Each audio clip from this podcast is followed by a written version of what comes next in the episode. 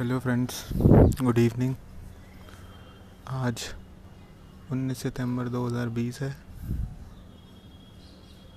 और मैं अपनी छत पे आके बैठा हुआ हूँ। बहुत अच्छा मौसम है इधर पर। ऊपर चिड़िया हैं, मेरे सामने मेरे घर का अमरूद का पेड़ है। ठंडी ठंडी हवा चल रही है और बहुत अच्छा लग रहा है। आज का पूरा दिन मैंने पढ़ने की बहुत कोशिश करी,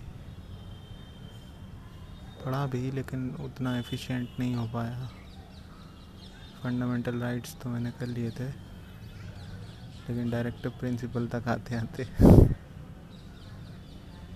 पता नहीं क्या हुआ, मन ही नहीं लग रहा था। फिर हमने एम एक्स प्लेयर खोला कि ब्लॉक करें, जो वीडियो बनी हुई थी वो देखें पुरानी। तो आजकल एम एक्स प्लेयर में ये होता है ना कि आप वो भी देख सकते हैं, और जो सीरीज़, वेब सीरीज़ वगैरह होती हैं। तो एक ऑफिशियल भूतियागिरी आई हुई थी, मैंने ऑफिशियल चूकियागिरी और सुईयोगिरी तो देख रखा था, तो मैंने कहा चलो ये भी देखते हैं। अच्छी थी, पांच एपिसोड थे, टाइम पास था, देखा। फिर ऐसे ऐसे ही बोर होने लगे।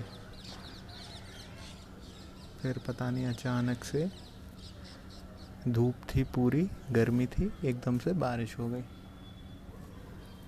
तो फिर मम्मी जी ने पनीर के पकौड़े बनाए, हमने खाए,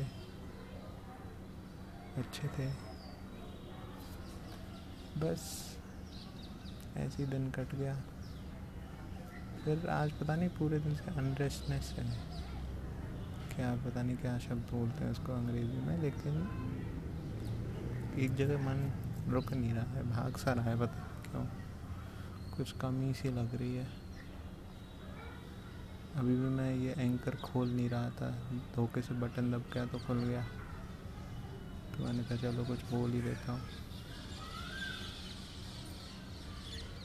एग्ज़ाम को बस चालीस दिन बचे हैं और तैयारी का जो हाल है वो तो आप देख ही लीजिए, पढ़ाई का मन नहीं हो रहा है।